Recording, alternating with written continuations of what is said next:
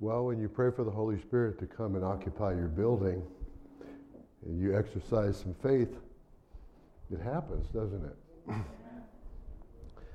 you know, there was um, a young man about 20 years old. he heard about a war that was going on, and uh, his country was involved in the war.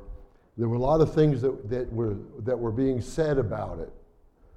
The other, the other people, the enemy, they were evil people. They were selfish. They, they wanted everything to be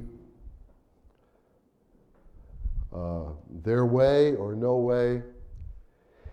And he had been, even though he was only 20 years old, he had, he had experienced enough of life to not fully believe what he was hearing. It seemed to him that maybe people who are in power, who are in control of governments, make war, and not the, those other people. That he had a feeling that other people are kind of like him and like the people around in his place. So he wasn't so sure about being part of this war. But before long, the government people said, You're in the army. He was drafted. And he went and he participated in boot camp, and then he got issued guns and weapons, and he was thrown out into the conflict. And in the course of the conflict, in the fighting, his troops were overcome by the enemy. And he thought he was going to die. And to his surprise, the enemy took him and the soldiers that were around him and were still alive, and he took, they took them uh, prisoners. And that was a, a happy but confusing time because he was so grateful to still be alive, but he was confused as to how these people who were so bad, who were part of an army, could have allowed him to stay alive and still be feeding him some food. And um, he longed to be safe, he longed to be home, he longed not to be killed, and was amazed and grateful each day that he was still alive. And while that was his real focus of anxiety, something deeper inside of him was longing for something more than just not being killed and having enough to eat. Because as he was experiencing life in a prison camp, as he'd experienced life in the army, he began to get confused about who was bad and who was good. He began to see that there was a lot of bad in him, even though he wanted to be good. And one day, out in the, in the field where they were making the prisoner's work, he got to speaking with a young man about his age who told him that not only should they be praying to survive, to not be killed by the, by the uh, enemy soldiers, but they sh- and to get enough to eat to survive, but that they should be praying for God to save their souls. And the other prisoner told him, I only accepted Christ in boot camp. I don't know much more to share with you except that it's made all the difference in the world in my life. And he said, Every day I just pray in faith that God's will will be done in my life and that someday I'll be safe to be in heaven with him forever. He said, Doesn't that what you want? Isn't that what's really what you're telling me? And the young man said, Yes, I think that is what I want. And the only scripture that the Christian soldier knew was one that we all know. For God so loved the world that he gave his only begotten Son, that whoever believeth in him should not perish, but have eternal life. And as this young man accepted Christ as his Savior, he said, Do you know anything more? You, is there any more about God that you can tell me? And he said, Well, I do remember that the next verse is that God came, the Son of Man came not to condemn the world, but that each person might be saved. So the young man every day thought about his salvation, thanked God for the new life that he was experiencing, and he rehearsed the Word of God in his mind, looking to understand more and more about God. And then he remembered that he had, in his, in his childhood, heard a prayer that was nothing more than a memorized prayer. And you know what that prayer was? Our Father, who art in heaven, hallowed be thy name. Thy kingdom come, thy will be done on earth as it is in heaven. Give us this day our daily bread. And forgive us our trespasses as we forgive those who trespass against us. Lead us not into temptation, but deliver us from evil. Amen.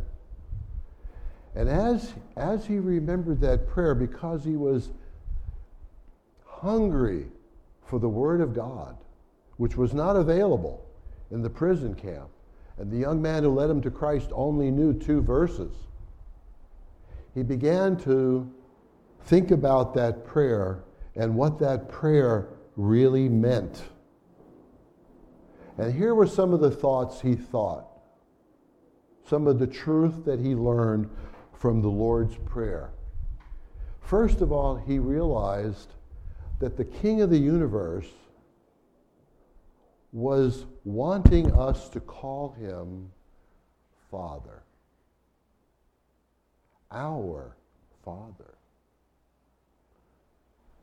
And that, you know, that opened up a whole world of truth to the young man. That if God, the King of the universe, was his father, then he was his son. And the idea that he could be God's son at times brought him to tears and, overwhelmed him with happiness and peace in the midst of prison camp. And then he went on and said, Our Father who art in who is in heaven. He said, art is who lives and dwells in heaven. Not here, in heaven. Hallow, hallowed be thy name. He knew that hallowed meant something like holy, set apart, set above. And he began to have a true sense of reverence for the person who was his father. And then he said, But be thy name. And, and that meant to him, well, what's in a name? His reputation, his uh, prestige, his power.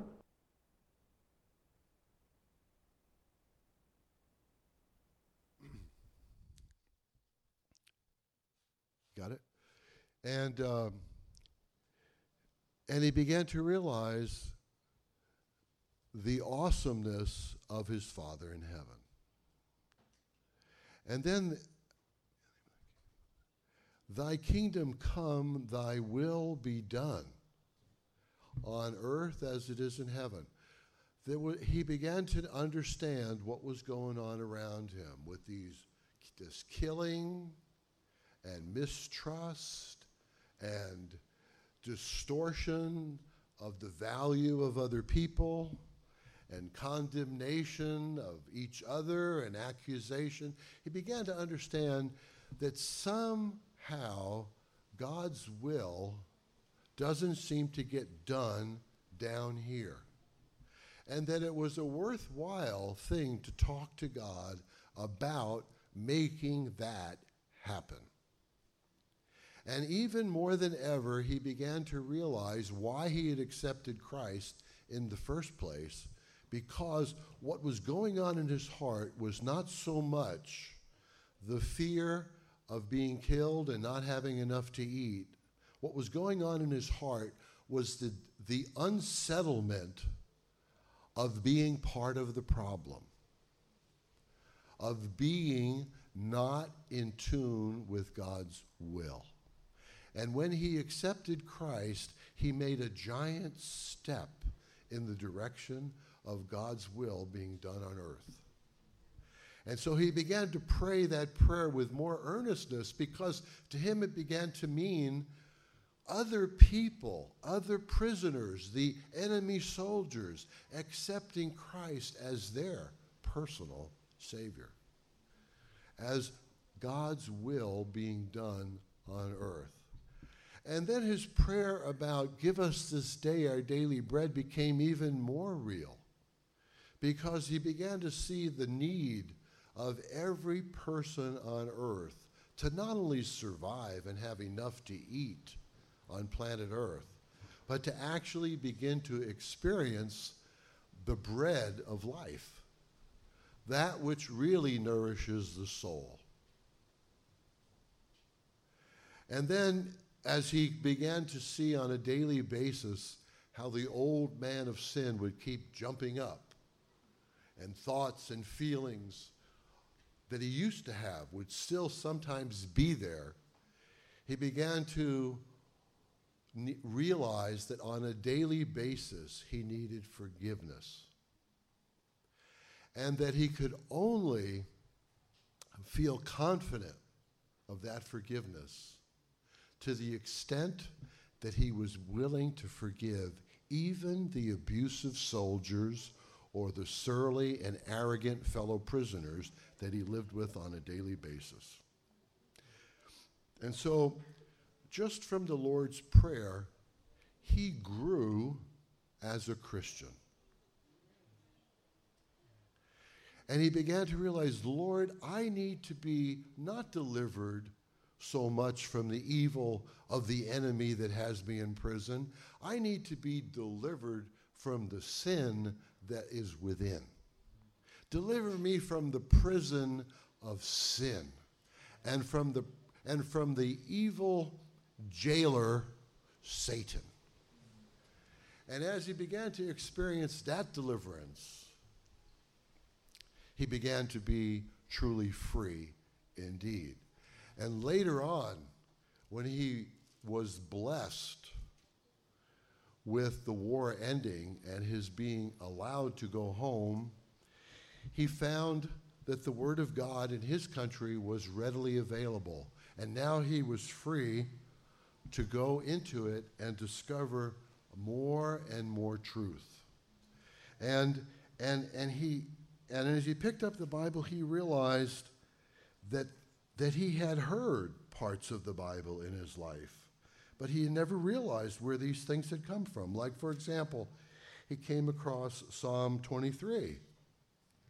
And he had heard, he had heard parts of that prayer before, parts of that psalm before. The Lord is my shepherd. I shall not want. And he realized that even in prison, he had been satisfied and his needs had been met physically, but more importantly, spiritually. And as he read, he said, and, he, and God gave him peace. He led him beside the green pastures. And he knew that he was in a bad prison, but somehow there were those peaceful moments that he reflected on where God gave him peace and gave him um, something good in the midst of something bad. And, and as he read through the 23rd Psalm, he realized that God had indeed been th- with him through the valley of the shadow of death and had protected him. And no matter what life dealt in his direction, as, as confusing and as assaulting as it might be, it would never change that reality. And it would never compare, really, in his case, to how dangerous a situation he had been in many times in his past. In that respect, he was blessed to have been through something worse than most of us have ever been through. So you might see, in other words, he was blessed for having gone through heavy duty trouble and trial. And that gave him an understanding of the importance of being willing and able to go through trouble with God.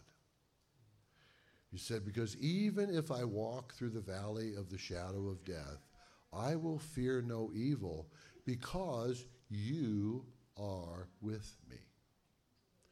And, and the instruments of shepherding, the rod and the staff, even if I get a nudge here and a nudge there, they'll comfort me.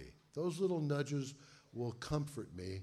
And even in the middle of my enemies, you'll prepare a table for me and abundantly meet my needs.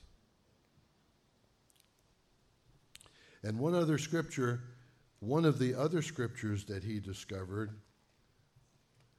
as a free citizen, once again, is real close to the scripture that we, re- we read today at the end of, of chapter 40 in Isaiah. Remember the promise those who wait on the Lord shall renew their strength. They shall mount up with wings as eagles. They shall run, they shall run and not be weary. They shall walk and not faint. And he knew that was fulfilled in his life. And he continued to look for renewed strength on a daily basis. But he also discovered chapter 41. And, and there are some wonderful promises. It's, this is the promise in chapter 41, beginning with verse 10 or 9. You are my servant. This is God speaking to you and to me. You are my servant. I have chosen you and have not cast you away. Fear not, for I am with you. Be not dismayed, for I am your God. I will strengthen you. Yes, I will help you. I will uphold you with what? Do you have my righteous right hand? It doesn't get any more personal than that. God has a hand. It's his righteous right hand, and he says he will uphold us with it. Behold, all those who were incensed against you shall be ashamed and disgraced. Not you. They shall be as nothing. Those who strive with you shall perish. You shall seek them and not find them. Those who contend with you, those who war against you, shall be as nothing, as a non existent thing. For I, the Lord your God, will hold your right hand, what? Saying to you, Fear not. So, as we walk through our Christian life, let's take advantage of the opportunities that we have to acquaint ourselves with this Word of God and all those wonderful promises, and we'll be guaranteed eternal life. That what God has started in us, He will finish. He is, he is faithful and just to forgive us our sins and cleanse us from all unrighteousness.